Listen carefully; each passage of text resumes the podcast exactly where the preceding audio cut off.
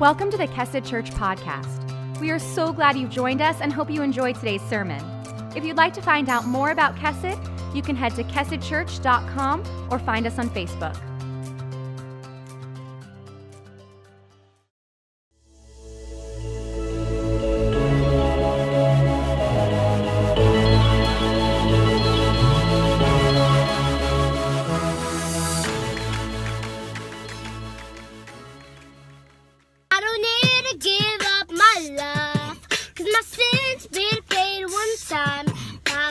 Yeah, I said it right.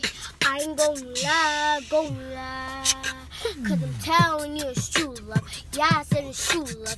He made me believe. Whoa, hold up, girl, let's tell them about Jesus Christ and how he gave us our life. It was meant for me, yeah, for me, yeah, for me. Jesus raised up for me. It was meant for me, yeah, for me, yeah, for me. Jesus raised up for me. Because he died for me, died for me. Jesus saved my life. It was meant for me, yeah, for me, yeah, for me. Jesus raised up for me. Good morning and welcome to Kesed Church. My name is Danny and I am one of the pastors here. If you are just now tuning in, whether it be Kesed Online or Facebook Live, welcome. We are launching a brand new series today called Graves into Gardens, and I'm really, really excited about it. I think it couldn't be more timely, and I, my prayer is that it brings all kinds of encouragement to you. I know it already has brought encouragement to me preparing it for you. And uh, the next few weeks are going to be a lot of fun. So if you're looking for some joy, if you're looking for some encouragement, uh, I would love for you to, uh, to tune back in because there's a lot of, a lot of neat stuff that uh, I feel like God has in store for you. The series, if I could kind of capture it in one statement, would be about not just surviving difficult times, but thriving. Not just looking out in this world and saying, okay, how can I be strategic? How can I be uh, helpful? How can I serve? And those are all really important things. But, but also, how can you thrive? How can you actually grow and develop? And, and how can you come out of this thing on the other side? Uh, maybe a, a, more whole person, maybe a, someone with a, a bigger worldview, and for certain, somebody who knows that, uh, that you are loved by God and that you and this world around you are certainly being led by Him. No matter the circumstances we see, no matter the difficulties we're experiencing, He is still in charge and He is still uh, pressing us uh, on forward. I like the video of the little girls that you just saw uh, singing with their parents. I especially like the little girl in the middle. If you if you didn't pay attention to her, the one who was just dancing for uh, really no other reason than just she was enjoying who she was. I I think that's a good spiritual posture for us to, uh, to, to take in this series. That even though we're maybe not adding a lot, maybe not our voices or our, like dad was beatboxing and mom was harmonizing and the other girl was leading, she was just there enjoying herself and being present with the family. That, that's kind of what this series is about about just enjoying yourself, thriving, and being present with God and with our church family.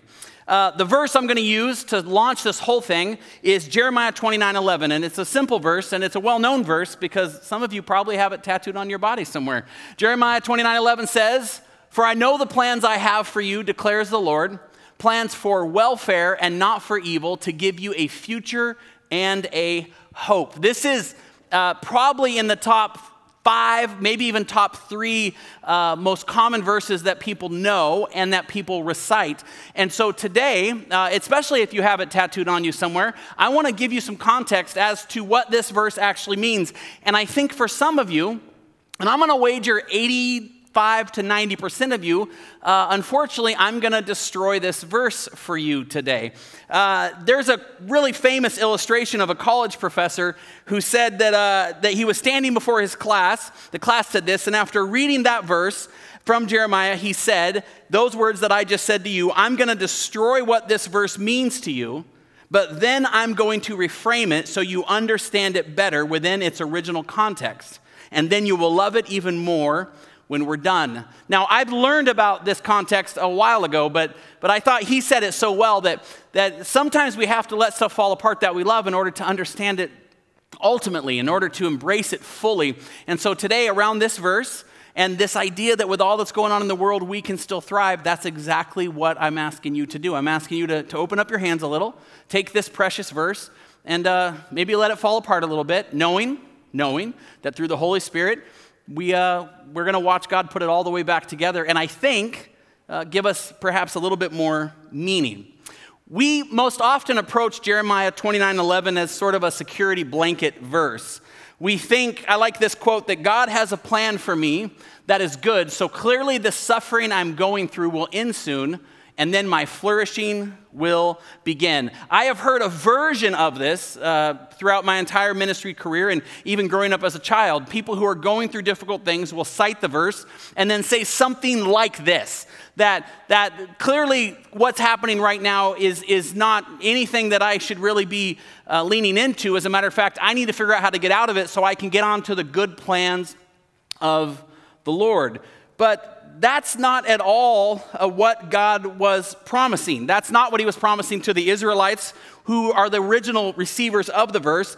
And it's really not what God is promising you and I either. Author and blogger Mary DeMuth, addressing this misunderstanding of this specific verse, explained it this way. She said in this quote, it's, the verse is not about that we would escape our lot, but that we would learn to thrive in the midst of it. The verse is not about that we would avoid pain or suffering or difficulty or heartache. That's not at all what the verse is about, but that we would within it find this, uh, this newfound ability to praise God anyway. Now, you don't see it unless you take a step back and you look at the context around Jeremiah 29 11, and that's what I want to do for you now. The Israelites, the ones who received the promise from the prophet Jeremiah on behalf of God, the Israelites were in exile and they were in exile as a punishment from God as a result of their disobedience. And the prophet Jeremiah was coming to share with them, but another prophet got in the way and began to prophesy these, these, these easy road options, these things that, that, uh, that he said God was going to do, and the people loved it. But Jeremiah was having none of it. And so the Jeremiah prophet confronts the false prophet Hananiah, who had boldly proclaimed that God was going to free Israel from Babylon in two years. Spoiler alert, God doesn't do this. Jeremiah calls out Hananiah's lie and then states the promise we read in Jeremiah 29 11. And so you're like, oh, well, okay, but that's still, that's still such, a, such a happy ending. That's still such a good thing. But let me add a little bit more context. Jeremiah wants them, the people of Israel, the children of God, still us today, to know that God does indeed have a good plan for the Israelites. And it is a plan that will give them hope and a prospering future. So that is all true and good. The thing is, before he shares that promise that we all quote so willingly, before he shares that, he gives them this directive from God. So that's Jeremiah 29 11. Look at Jeremiah 29 7. But seek the welfare of the city where I have sent you into exile, and pray to the Lord on its behalf, for in its welfare you will find your welfare.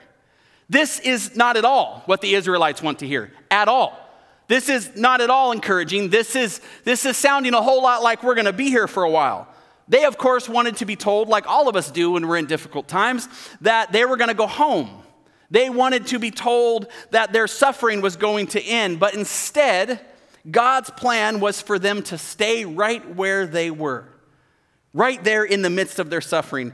And not only that, but they were told to help prosper the nation that enslaved them. And then came the biggest blow of all. For God says that He will prosper them, He will do this. Jeremiah 29 10, right before Jeremiah 29 11, when 70 years are completed for Babylon, I will visit you and I will fulfill to you my promise and bring you back to this place. This meant that everyone listening, that entire generation, that whole generation of people would never return home. They would never leave the oppression that they were struggling with. What a crushing truth to be told. Mary, who gave us the quote earlier, goes on to say, Yes, of course, God knows the plans He has for us. And ultimately, He will give us a glorious future. But as we walk out our lives on this crazy earth, let's remember that the best growth comes through persevering through trials, not escaping them entirely. And when we learn perseverance, we find surprising joy. It's a beautiful thing. Now, I don't know what hard thing you're going through right now, but I know this. More often than not, we turn to the, these verses in the Bible and we focus on the fact that God wants to prosper us without looking at what that prospering might actually look like. The people of Israel needed something inside their worlds to fall apart. It needed something inside their worlds to change. And so they were, they were given this, this invitation from God to focus not on what was going on directly outside their front doors, but what was going on inside their hearts. And so Jeremiah says, Hey, look, Stop focusing on all the things that you can't control and instead focus on this part of you, this part of you that, that can be repentant, this part of you that, that can be remembering, this part of you that can be renewed. Focus on the relationships, focus on your families, focus on this place that I have you now and thrive within it. You're so worried about what the future is going to look like, you're missing living in the now. And so Jeremiah comes and he gives all of this to them. And then he, of course, says to them, For I know the plans I have for you, declares the Lord, plans to prosper you and not to harm you. He says, I will be there, but it may not look like you think. Now, I don't know where your world is right now, and I'm not going to pretend to. But what I do know is that Jesus Christ is sitting in your home right now. He's sitting in your car right now. He's sitting at the train station or, or outside or in a park or, or whatever place you are watching and experiencing and listening this service at right now. And He wants you to know that He will never leave you, that He will bless you, that He will, he will, he will seek to encourage and bring you to a beautiful place that I know can bring forever change. Not just change to our, to our socioeconomic climate, not just change to, our, to our, our the world outside our front doors, but actual change to our persons actual change to our homes, actual change that lasts well beyond even this generation. This is what God did in that place. He brought change that lasted well beyond their generation, and He changed the nation forever. And sure enough, 70 years later, they walked out of that place a different people than they arrived. And I don't think it was just because the way that God freed them, I think it was because the people who raised those children who left were changed after Jeremiah's prophecy. They saw the world different, they, they behaved different, they lived different, even in the midst of struggle. Church, I'm just here to tell you this last series we just did, brutal, difficult, not easy. Conversations were hard to have, hard to hear, and difficult. But the thing that's supposed to matter the most coming out of it is our own hearts within it and this reality that we can be changed from the inside out and that we can change our families. We can change the legacy of what it means to be a believer and a Christian in this community. And so people can see us, even in the midst of sometimes what it feels like exile, we can still, well, we can still experience the goodness of our life giving God. One last thing. Jeremiah's prophecy starts off with a really interesting verse. The whole thing starts off actually in verse 4. This is how he introduces what he's about to say. He says, Thus says the Lord of hosts, the God of Israel, to all the exiles. So if you feel exiled right now, if you feel like, like you just don't have a home, like you just don't belong, this is for you. To all the exiles whom I have sent into exile from Jerusalem to Babylon, listen to his directions before he shares all this other news. Build houses and live in them. And then I love this phrase plant gardens and eat their produce. He says, make yourself a home. He says, buckle up because it's going to be a bumpy ride. He says, make plans to love hard to love people, make plans to sit in difficult relationships, make plans to not avoid the fight and the toil, but instead learn to thrive into it. He turns their graves into gardens. That's what this series is about. And that's what I hope we experience throughout the whole thing. A friend of mine, her name is Carrie, wrote a passage on Facebook and it inspired me. And so uh, that's where I got this idea for a series. This is what she said about, about that verse. She says this The Old Testament prophets instructed the Israelites to plant gardens during times of exile as an act of resistance. She says, I keep thinking about that in these challenging times. When so many around me at the airport or the grocery store or on social media carrying this unsettled, low, angry hum. So, what does it look like for us to experience joy in the midst of disorientation? How do we love those with differing opinions in our families and our churches? Where do we display peace in the midst of so much unknown? How can I extend patience when I'm frustrated? Where can we offer kindness even if it's undeserved? What goodness am I intentionally experiencing and delighting in? What does faithfulness look like in the midst of challenge? As the Lord is being gentle with me, am I being able to exercise gentleness and self control? These fruits of the Spirit are not possible on our own, but time in the Lord's presence can water the seeds we are trying to plant. So here's to seeing and not missing a moment to celebrate God's goodness and beauty, to delight as an act of defiance in turbulent times. I think if we as a church could hold on to any one thing during seasons of life like this, it would be the reality that those who came before us wrestled the same way that we're wrestling now.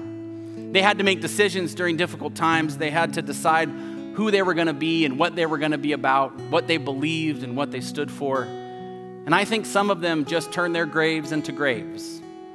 But everybody, I believe that that called upon the name of the Lord, no matter the difficulty, no matter the landscape, no matter the, the struggle, I believe everybody that did that watched the blossoming of the Holy Spirit as the graves they saw around them slowly turned into gardens. And suddenly, this feeling of exile becomes a feeling of belonging. Suddenly, this feeling of not being connected with others feels like actually you also are in the same struggle. You also are striving to, to overcome the same, the same difficulties. You also are hoping beyond hope that there is release in the near future. I believe if we as a community could focus upon that and if we could call upon the name of the Lord, we could experience that everywhere. We could feel it in our homes and our families, and especially within our stories. That's what this series is about. That's the hope that I have. I am beyond excited to, to be curious about it with you. I am excited to journey and see where uh, this all takes us because I know that no matter what, we will find ourselves standing before the feet of Jesus, the one who came and turned all the graves of those who believe in him into beautiful gardens. Let's pray. Heavenly Father, thank you, Lord, for this season. Thank you for the stories we're going to hear. Thank you for the way your Spirit's going to move. We are beyond blessed, Lord, to just raise our worship to you and to bring our song as we proclaim that you have the ability to do it. Thank you for who you are and that you chose us. In Jesus' name, amen.